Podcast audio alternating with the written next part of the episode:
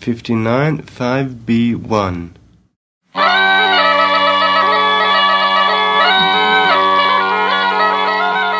Benvenuti nel podcast Appunti di viaggio.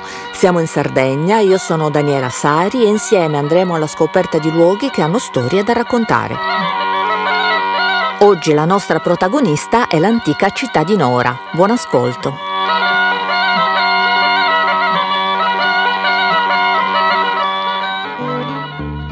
Adagiata sul promontorio del Capo di Pula, tra il mare e gli stagni, Nora è uno dei siti antichi più suggestivi della Sardegna meridionale. La mitologia indica in Nora la più antica città sarda, fondata da Norace, figlio della ninfa Eritia e di Hermes. Arrivi a Nora, nell'estremo sud della Sardegna, sul finale del golfo spalancato verso il profilo d'Africa, come ci arrivavano gli antichi. È lo stesso percorso che partiva dalla primissima Cagliari, una strada dritta con tratti sospesi sull'acqua tra mare e laguna, che ti porta a sfiorare capoterra, campi fertili e monti sullo sfondo, fino ad attraversare la bella cittadina di Pula per spingerti poi verso lunghi viali di asfodeli, sino a che davanti a te si spalanca un panorama raro. Ora sei ad un passo dal mare, la spiaggia sinistra, con al centro sulla sabbia la visione in attesa di una chiesa medievale. Dall'altra parte hai la laguna e davanti una breve salita lungo la traccia dell'acquedotto romano. Percorrila, ti ritroverai su un istmo, sulla punta di un grande triangolo che si protende verso il mare. Lì, dominata dalla torre aragonese da cui generazioni di abitanti hanno avvistato generazioni di pirati, si stende la città, la più antica città della Sardegna.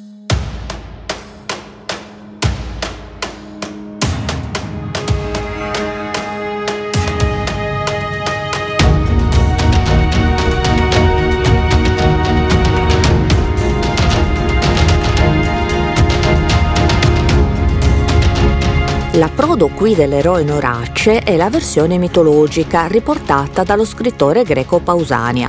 Dal punto di vista della glottologia, lo studio della lingua, si può pensarla diversamente. La radice del nome Nur appartiene al popolo dei Sardi, è la stessa da cui deriva la parola nuraghe. E testimonianze del periodo nuragico non mancano, soprattutto nelle zone intorno. Ma a voler intrecciare storia e mito, qualcuno guidò certamente fin qui, quasi 3000 anni fa, dei viaggiatori. Pausania li chiama Iberi, l'archeologia decreta che furono i Fenici, gente di mare e di commercio poi da Cartagine i Punici e la loro città la scopri ancora camminando lungo le strade dell'antico sito. Li riconosci cartaginesi nei muri delle case del quartiere del mare a filo di costa, ma anche nella prima dedica ai templi, nei corredi funerari, in statue e stele come la famosa stele di Nora con l'iscrizione in alfabeto fenicio, dove per la prima volta compare la combinazione di lettere che indica il nome Sardegna. Se l'interpretazione del testo è dibattuta, il grande valore di questo reperto, ritrovato nel Settecento, è riconosciuto da tutti. Puoi vedere la stele al Museo archeologico di Cagliari, ma altre testimonianze le trovi più vicino, nel Museo di Pula. Era più piccola la città dei cartaginesi, ma già cominciava ad essere rilevante sia per la posizione di porto al centro del Mediterraneo che per un entroterra generoso dove far crescere riserve di grano per nutrire l'esercito. Ma è con Roma e fin dai tempi della Repubblica che questo diventa luogo di prima importanza. Una città florida della provincia di Sardegna e Corsica, al centro di interessi e di attenzioni. Siamo nel 54 a.C., quando Nora viene nominata per la prima volta nella letteratura latina e viene nominata in un tribunale di Roma per un caso di cronaca nera.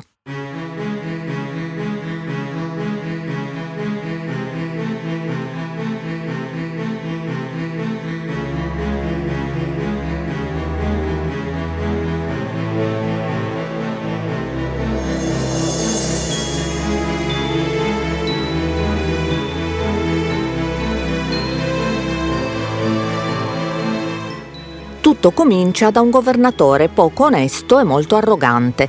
Si chiama Scauro ed è arrivato in Sardegna protetto da parentele importanti. È, niente meno, figliastro di Silla e cognato di Pompeo. Famoso nell'urbe per i suoi gusti spendaccioni, costui non solo pretende dai sardi una parte di grano per sé oltre le due dovute, ma il suo interesse molesto nei confronti di una donna di Nora scatenerà un affair che tutta Roma seguirà per mesi con il fiato sospeso. Lei è sposata e suo marito Aris, a causa degli intrighi di Scauro, è costretto a lasciare l'isola. Subito dopo la donna, recalcitrante e diventata scomoda, viene ritrovata impiccata. Una fine presto messa in relazione con quella di un altro cittadino di Nora, il ricco Bostar, avvelenato ad un banchetto. Ma anche in questo caso si mormora che dietro ci sia la mano del governatore. E qui la trama si infittisce, diventa un giallo.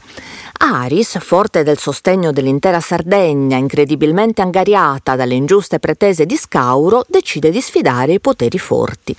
Dalla piccola Nora parte la denuncia per il governatore, che senza dubbio è colpevole, ma anche tanto ricco da potersi permettere il migliore degli avvocati, il più grande oratore di tutti i tempi. La difesa è affidata a Marco Tullio Cicerone.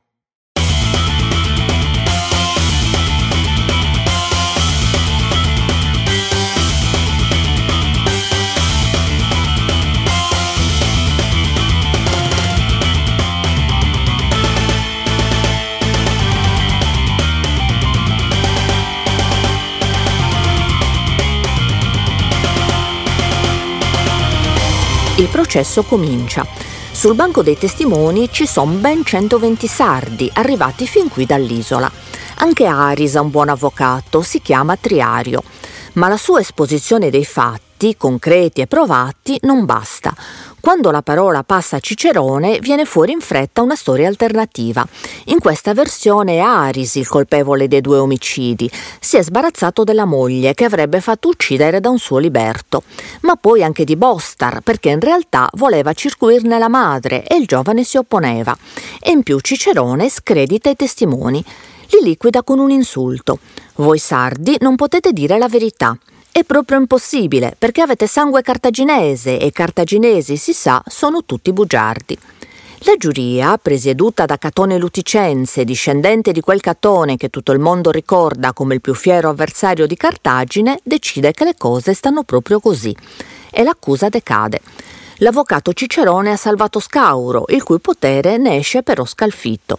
Non riuscirà mai a far condannare Aris per calunnia e solo l'anno dopo il discusso governatore verrà incastrato.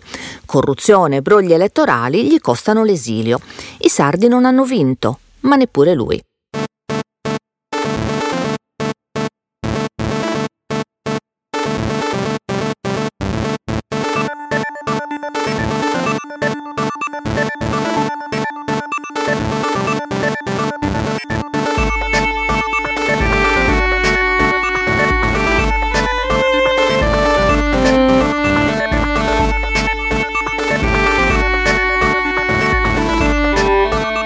Che resta dell'orazione proscauro di Cicerone viene fuori il quadro di una Nora vivace, animata, con una popolazione ricca e attiva già in epoca repubblicana.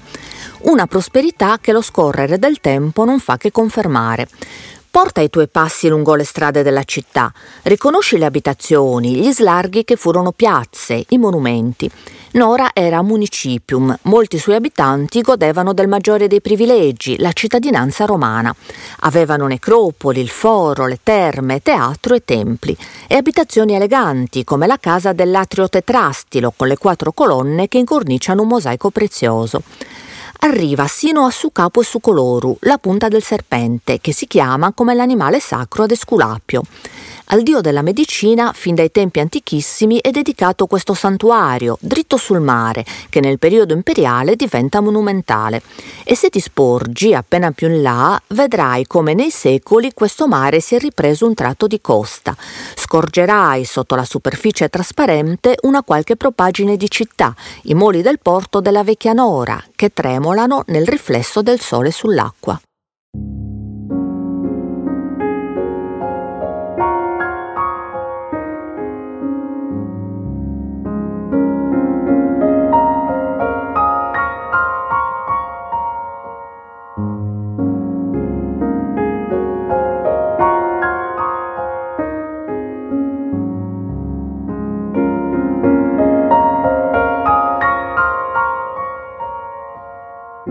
Sotto l'impero Nora vive il suo massimo splendore, è al centro delle rotte mediterranee e grazie al commercio e alle terre fertili i suoi cittadini prosperano, come quella Favonia Vera, ricordata con gratitudine per aver messo una sua grande casa al centro di Cagliari a disposizione dei norenzi in trasferta ma è proprio in questo periodo, quando imperatore Diocleziano, il nemico più feroce dei cristiani, che a Nora succede qualcosa destinato a diventare memoria popolare di tutta la Sardegna.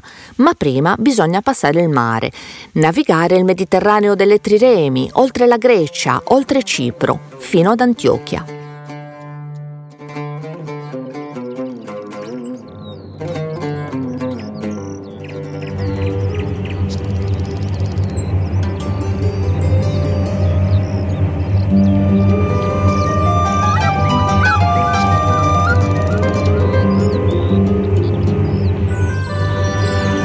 Villaggio chiamato Elia, in Asia Minore, nel 250 nasce Efisio.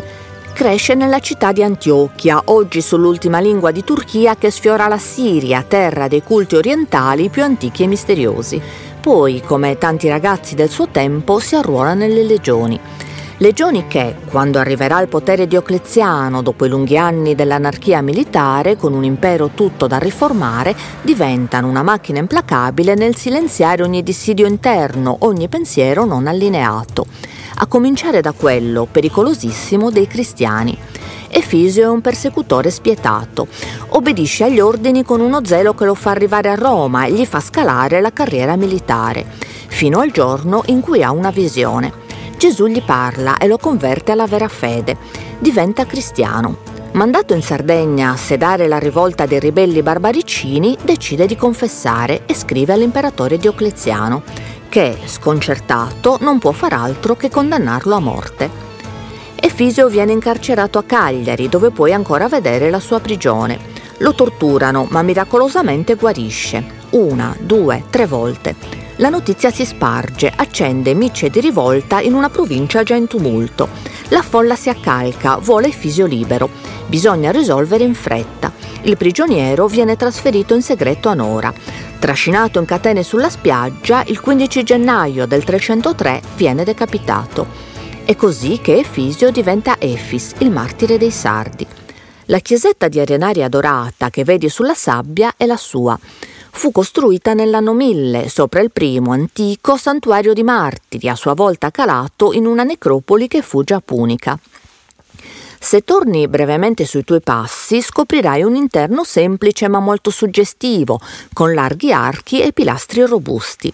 Non ci sono le spoglie di Efisio perché 800 anni fa furono portate a Pisa, che subito gli dedicò un ciclo di affreschi nel cimitero monumentale e da allora la città toscana è molto devota al santo. Ma qui, nella chiesetta in riva al mare, c'è la memoria ed è la memoria di due tombe, perché Efisio non era solo. Con lui c'era San Potito, una storia parallela, anch'egli arrivato dall'altra parte del mare. Il suo corpo si racconta portato qui dagli angeli, ma sugli altari della Sardegna i due ebbero storie diverse. I miracoli sono tutti di Efis.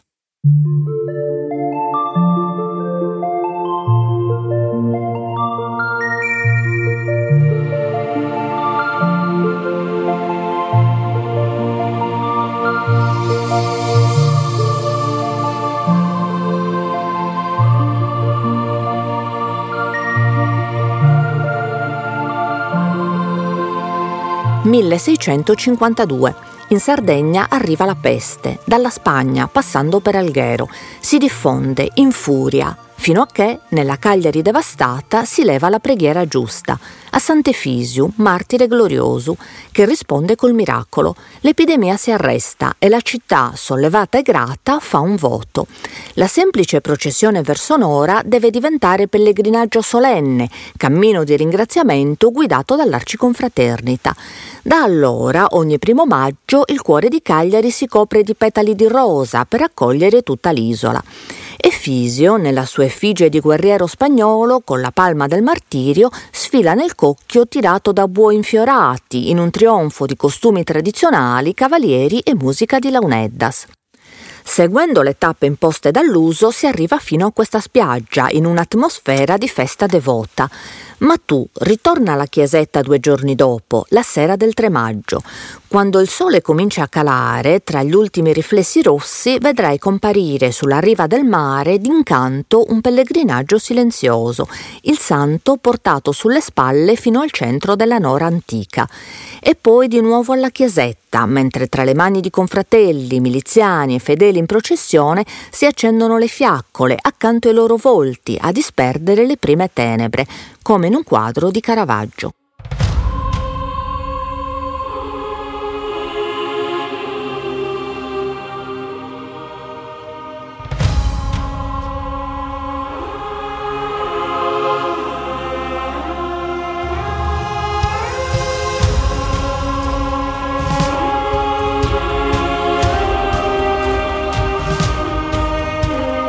La mattina dopo il santo comincia il viaggio di ritorno verso Cagliari.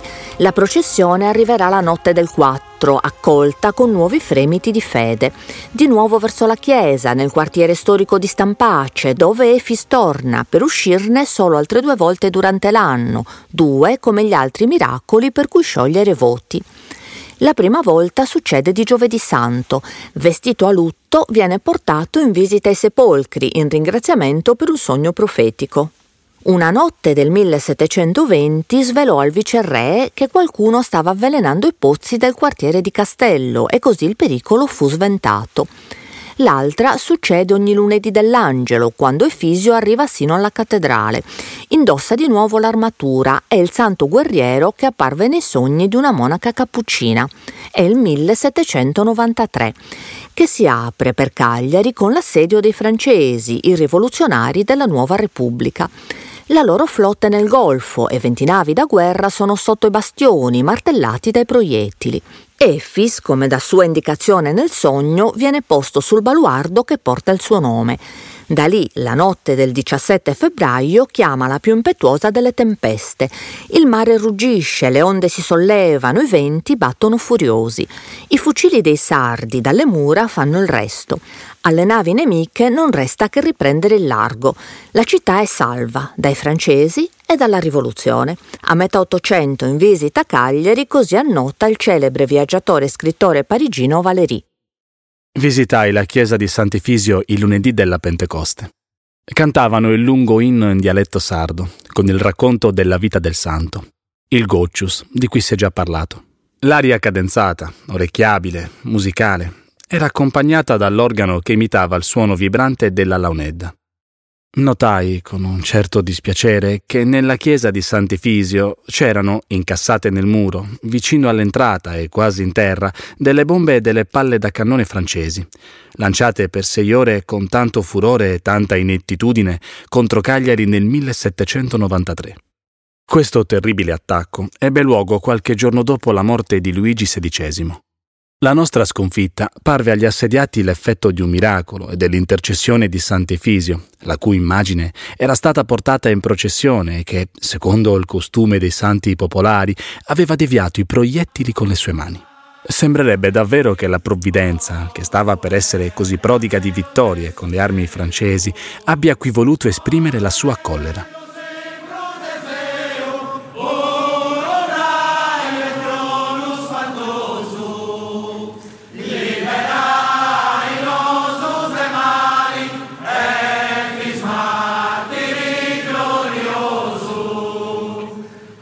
Sei di nuovo nella città vecchia, dove è scivolata via la Repubblica e scivolato via l'impero. Quando arrivano i Vandali, Nora ha già smesso di essere la località fiorente che hai finora conosciuto. Diventa una comunità impaurita, il mare ora è solo strada che porta nemici, i pirati, i barbari, i saraceni. La popolazione si ritira verso l'interno a vivere una storia agricola nel medioevo dei Pisani, dei Giudicati e poi sotto Aragona mentre sulla punta estrema, sull'ultimo promontorio a picco sul Mediterraneo, l'antica torre del Coltellazzo fa da sentinella. Con lo scorrere dei secoli i dettagli della città abbandonata vanno sfumando, mare e terra ricoprono ciò che trovano. I viaggiatori dell'Ottocento annotano di ruderi monumentali e alla fine di quel secolo secolo una mareggiata restituisce il Tophet, il santuario punico della dea Tanit. È così che si comincia ad esplorare. Un lavoro archeologico prezioso, accurato, che nel corso del Novecento ha restituito la città che vedi, con al centro il suo monumento più bello, il teatro.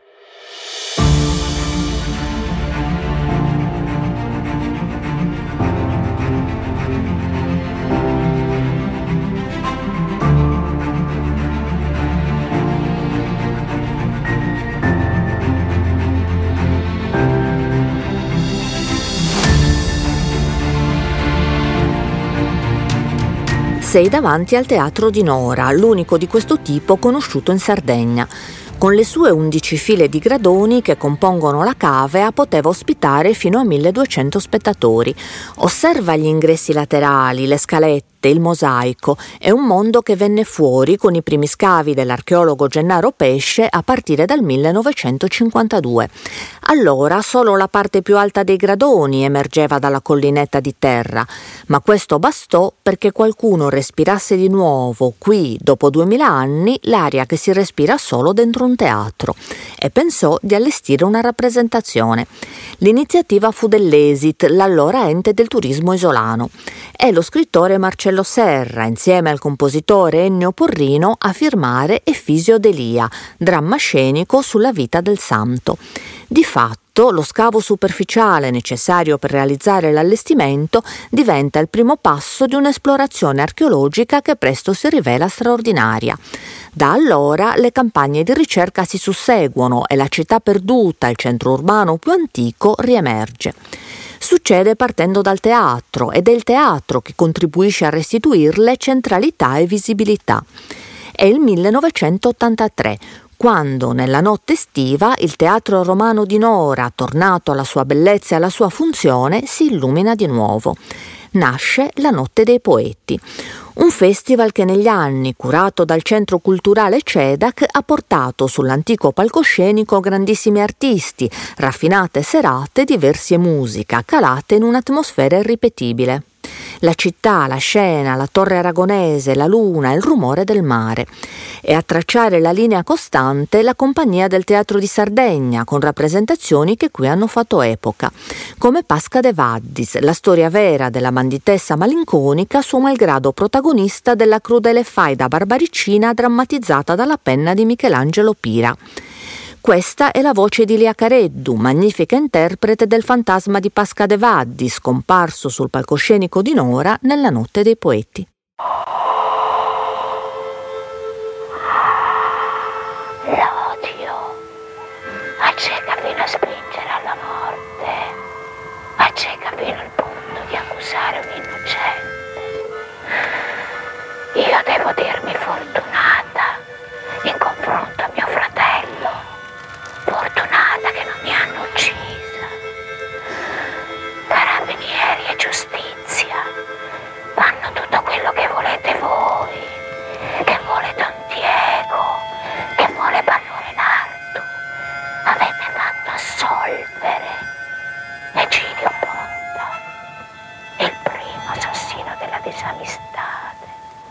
È di nuovo giorno, di nuovo il sole illumina la città, si riflette sull'acqua che la circonda. Sei al centro di un contesto ambientale eccezionale. Tra canali e isolotti solo un argine separa la grande laguna dal mare. Tra il profumo della vegetazione mediterranea e il salmastro delle acque, un ecosistema prezioso e scrigno di biodiversità. Qui volano aironi, il martin pescatore e il raro gabbiano corso fai una passeggiata verso la penisola di Sfradis Minoris, che un tempo fu la cava dell'Arenite con cui venne costruita buona parte della città. Arriva all'estremo, fino ad un posto speciale.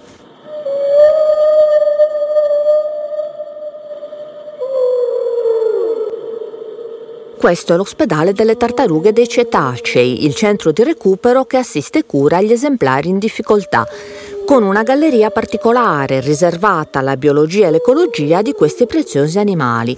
Ad accompagnarti lungo la visita il canto delle balene, un suono antico, antichissimo, come questa terra che ti aspetta.